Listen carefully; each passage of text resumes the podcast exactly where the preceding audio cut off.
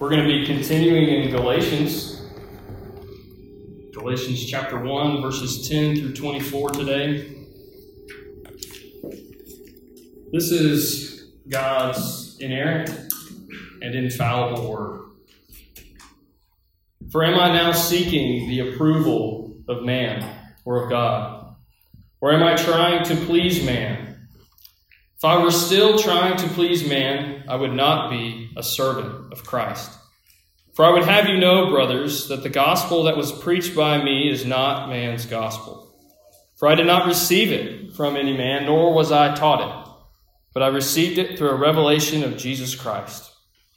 For you have heard of my former life in Judaism, how I persecuted the church of God violently and tried to destroy it. And I was advancing in Judaism beyond many of my own age among my people. So extremely zealous was I for the traditions of my fathers. But when he who had set me apart before I was born, and who called me by his grace, was pleased to reveal his Son to me, in order that I might preach him among the Gentiles, I did not immediately consult with anyone, nor did I go up to Jerusalem to those who were apostles before me, but I went away into Arabia and returned again to Damascus. Then, after three years, I went up to Jerusalem to visit Cephas and remained with him fifteen days. But I saw none of the other apostles except James, the Lord's brother. In what I am writing to you, before God, I do not lie. Then I went into the regions of Syria and Cilicia, and I was still unknown in person to the churches of Judea that are in Christ. They only were hearing it said, He who used to persecute us is now preaching the faith he once tried to destroy. And they glorified God because of me. This is the word of the Lord. Let's pray. Dear Father, we thank you for your word. We thank you that it's true. We can trust it. We thank you that in your word you tell us of your rescue plan for your people. The plan to change hearts through the power of the gospel, by the work of the Spirit, because of what Jesus has done. Father, we pray this day that you would encourage us through your word and that you would convict us of our sin, remind us of our need for Jesus. We pray these things in Jesus' name. Amen. So before we continue with Paul's letter to the Galatians, I want to pose a question to you. Is there something in your life that you think, man, if I had that thing, people would really like me? People would really approve of me. Man, would I have friends. Maybe it's a thing. Maybe it's a personality trait, a body type, whatever it might be. Is there something that you think in your mind, if I just had that thing, that it would change my life for the better? Ultimately, it would bring the approval that I so desperately long for. Well, I'll tell you what mine was. When I was in high school, I really wanted a lifted truck. Now, you may laugh, but all my buddies, all my friends, they had one. And I thought if my truck was lifted with big tires on it, then I would fit right in, and all my relationship problems would be over. Now, on this side of the story, we laugh, right? And you may say, Did you seriously believe that? And the answer is yes. And it may seem silly to you right now, but I seriously, genuinely believe that. But, friends, how often do we do this? It may not be with a lifted truck for you, but how often do we seek the approval of people and think that their approval will satisfy us? This is what we're going to be talking about today in Paul's letter to the Galatians and how the gospel interacts with that struggle. The struggle that we often feel of seeking the approval of people thinking that that approval is going to satisfy us. So, after opening the letter by telling the people what they were doing wrong and how they were letting people corrupt the gospel, Paul begins to defend himself. Now, many scholars believe the people who were opposing Paul in Galatia at this time were saying bad things about him. They were bad mouthing him.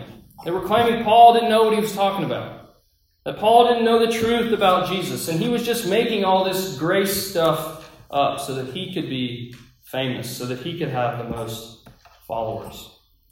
But Paul, hearing these attacks on his character and specifically on the gospel message, begins his defense. And in this defense, what I want us to listen for is how the power of the gospel redefines Paul's place before God and man, and how the power of the gospel changes Paul's purpose in this life. How the power of the gospel redefines Paul's place and purpose. Those are going to be our points today. Starting with the power of the gospel. What makes the good news of the gospel different from everything else in the world? See, every message in the world promises something.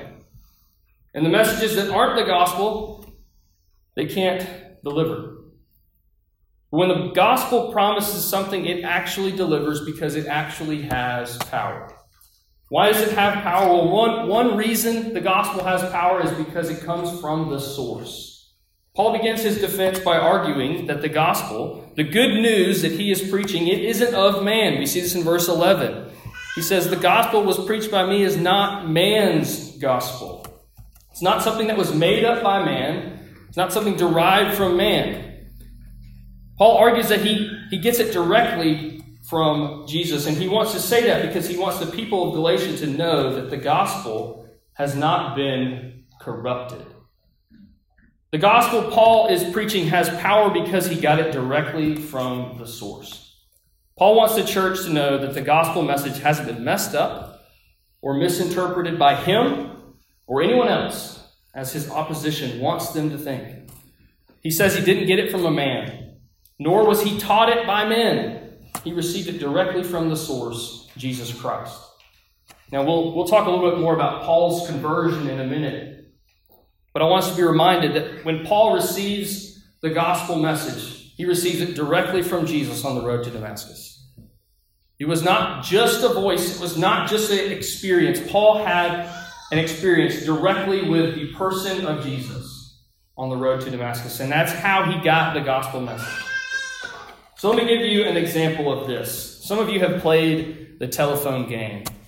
If not, it's okay. It's a very simple game. I'll explain it. Everyone would get in a circle, and the first person, so say, for example, I'm starting, I would whisper a phrase to the person next to me. And as the phrase gets whispered around the circle, inevitably, the phrase is changed.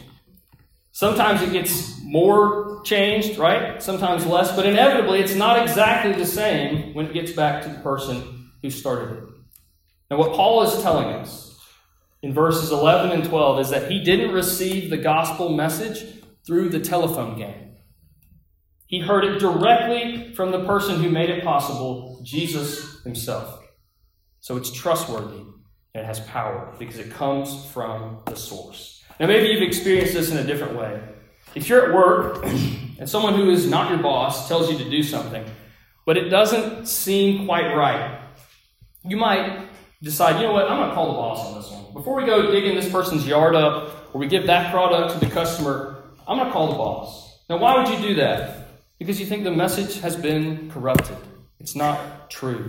You don't trust what this person is telling you. But Paul is assuring the Galatians that he got this message from the boss and it isn't messed up. He continues to defend the authenticity of the source of the gospel by claiming he didn't talk it over with a bunch of people, he didn't conspire with anyone. He argues in verse 17 that he went straight from his conversion in Damascus on the road there to Damascus to Arabia which would have been east of all the Christian activity. Then he came back to Damascus, didn't consult with the apostles then, and it wasn't until three years later that eventually he meets up with Peter, Cephas in the passage, and James, the Lord's brother. He, he meets up with them to talk about the gospel that he had received. And in chapter 2, we see that their response is essentially, oh, yeah, that checks out with us. That's what Jesus told us. That's what we learned from him. So Paul is encouraging the people of Galatia that this message he has is from Jesus. It's not made up by him, it's not corrupted by other men. And there's power in the message because it comes from the source of all truth, Jesus Christ. So that's first, the source. But second, the gospel has power because it's transformative. It makes things happen. Paul appeals to the radical life change that he experienced to show that the gospel really has power. and that it isn't just made up. We see Paul's own testimony of this in verses 13 through 16, of how he goes from a hater of the church to a preacher for the church. And this is proof that the gospel has power. Paul is trying to tell us that only something with real power could have changed him this way. The gospel is not just another self help book, but it really changes things. So, for example, back to my lifted truck story. A lifted truck doesn't make you cooler. Well, maybe some people may think you're cool, but a lifted truck can't change who you are the way the gospel will. Now, whether it's a lifted truck or a new pair of Lululemon shorts, a weight on the scale, or a number in your bank account, what we try to do is we tell ourselves that this thing we are chasing will change my status with people. It will give me the approval that I wanted and I will be accepted. But, friends, it's a lie. The only thing that can really and truly make a change in your life and give you the acceptance that you long for is the power of the gospel in Jesus. The reason it's effective at changing us is because it has the power to do so. The gospel is not just something we add to ourselves, it completely changes us from the inside out, which is something we cannot do on our own.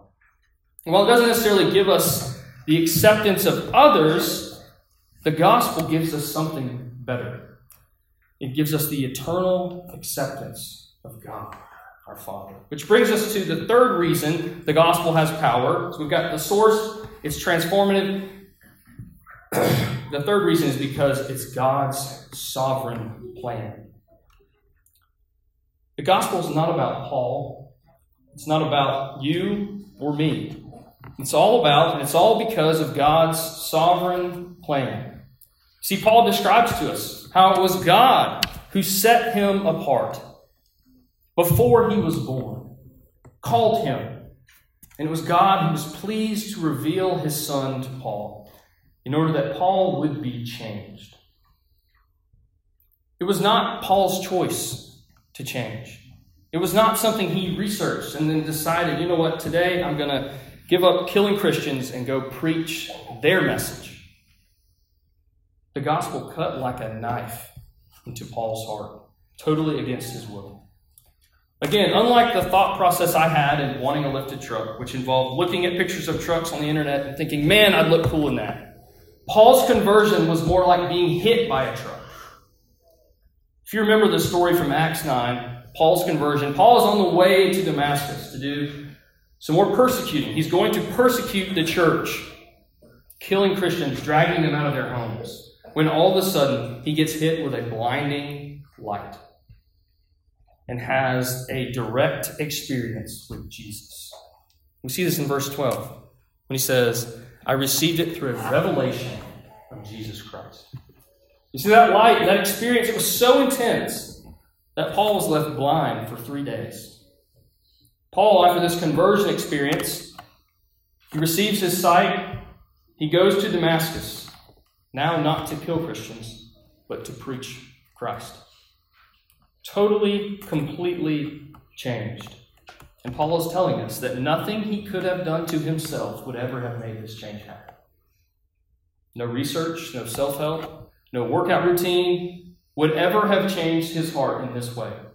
The only explanation was the sovereign power of God and the direct contact with the Savior. Now, this is confirmed for us in verse 15 and 16 when Paul says he was set apart before he was born, called by God's grace. These were not th- things Paul did, they were the sovereign work of God. Which brings us to our second point Paul's new place or his new identity. It was at this point that Paul's place before God was redefined. Paul went from being a man pleaser to being a servant of Christ. We see this in verse 10. Paul says this, but what does he mean? What does he mean by a man pleaser, and what does he mean by a servant of Christ? Well, when he talks about being a man pleaser, Paul is not necessarily referring to just trying to make someone happy. I assume most of the men in this room tried to make their spouse happy on Valentine's Day, Guys, Valentine's Day was this week. Um, despite how you may feel about the commercialization of Valentine's Day, there's nothing wrong with trying to make your spouse happy. There's nothing wrong with doing nice things. So, what's Paul talking about? When we look a little deeper in the language here, it really points to Paul saying, I'm not trying to please man at the expense of the gospel. I'm not trying to tell people what they want to hear just so they will like me or listen to me or follow me. People that Paul was opposing here, the people opposing Paul, they were accusing him of trying to say things or saying things that were what the people wanted to hear. Now, Paul is saying, I'm no longer seeking the approval of men and the fleeting admiration of people. He said, I am simply being faithful to the gospel message given to me by Christ. Paul admits in verse 10 that in the past, he was trying to please man. Right? If I were still trying to please man, he says in verse 10. And just like you and me, he struggled with wanting the affirmation of people. We see this in Philippians 3 when he lists out his accolades, his accomplishments. He was the best rule follower, the best memorizer, the best persecutor of the church. Most likely, he received the praise of the other priests. He probably loved it. His job was where he found his identity, and he loved that. He was willing to do things in his work that he might have thought were wrong because he knew they would receive the praise of others. He wanted people to look at his life and say, Man, Paul is a great Pharisee. Just like I wanted people to look at my truck and go, Man, that guy's cool. But the gospel changes that. The gospel changed Paul's heart by changing his place with God. No longer was Paul living a life trying to earn his place, trying to earn his position. Because of the good news of the gospel, Paul has now able to realize he was a child of the king. And he could rest, knowing he didn't have to seek the approval of others anymore. He was eternally approved of by his Father. Paul realized he was eternally delighted in by the King of the universe, and it rocked his world.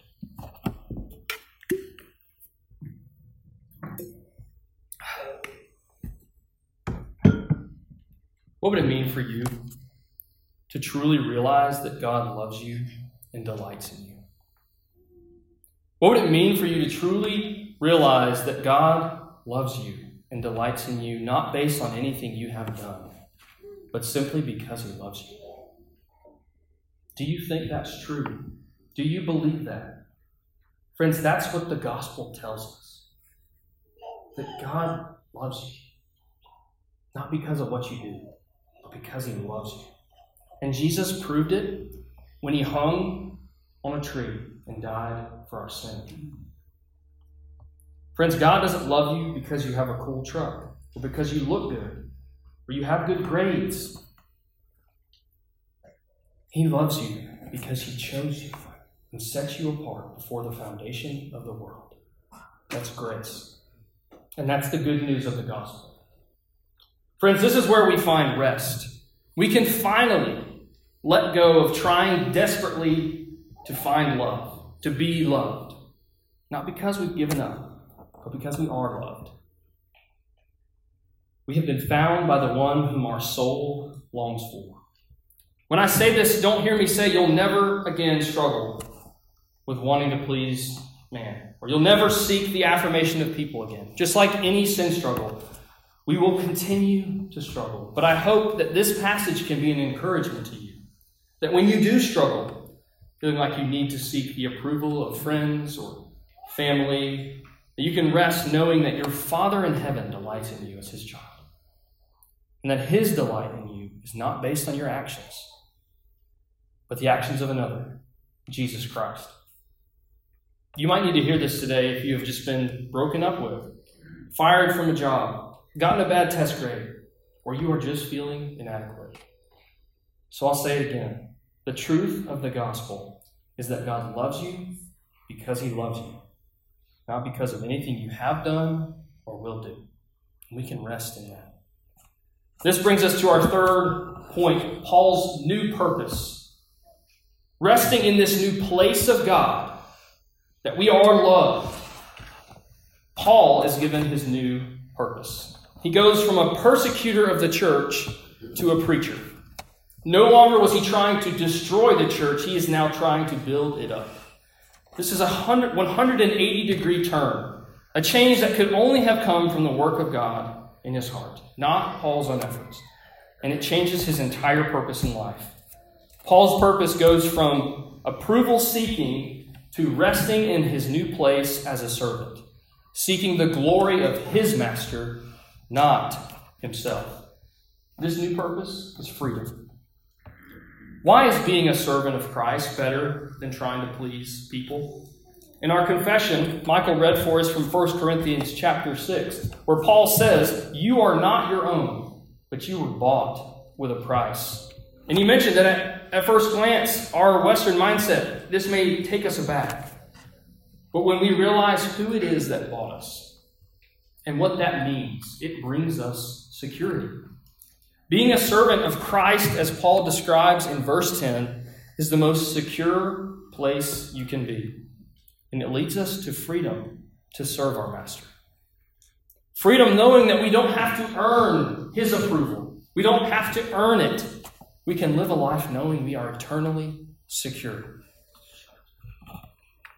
In verses 22 through 24, Paul relates how the people of Judea, those closest to the physical origin of the gospel, right, near Jerusalem. They didn't know who Paul was, but they could tell he had really been changed because of what his life looked like. They say in verse 23 He who used to persecute us is now preaching the faith he once tried to destroy.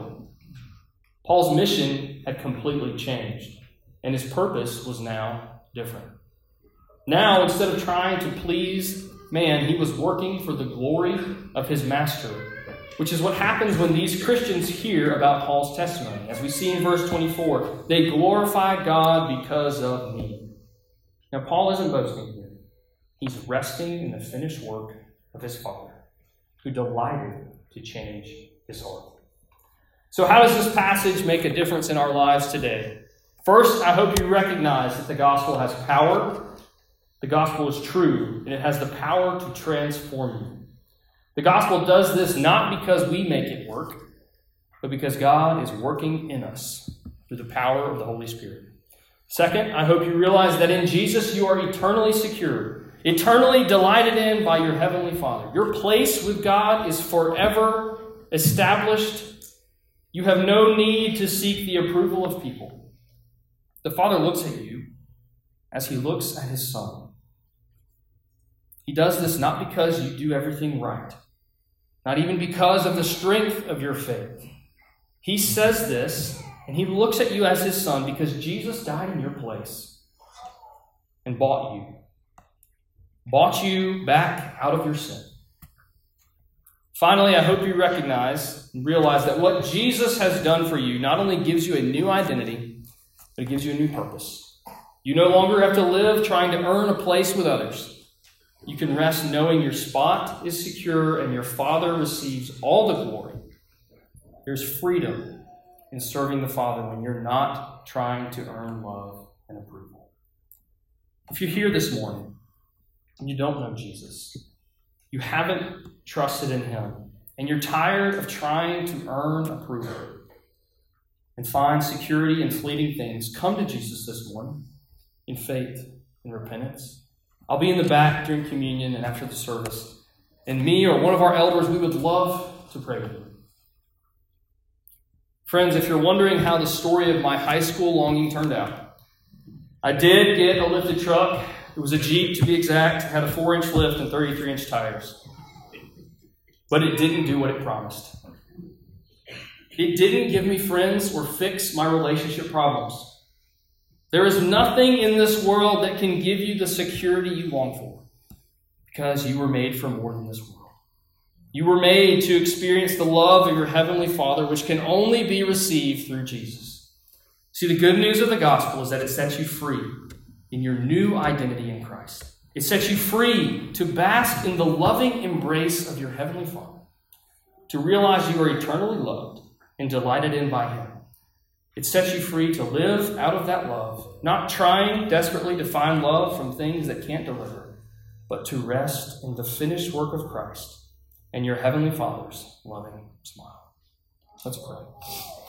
Dear Father, we thank you for the work of Jesus and for the good news of the gospel that you change hearts, that you work in us and through us, that you bring us out of darkness and into the light. That we don't have to run after approval anymore, but that we can rest in you, in your love for us, your people. So, God, we pray this morning that you would bring that comfort to us and that you would draw us in and that you would help us to run from the idol of self pleasure and of approval seeking. We pray these things in Jesus' name.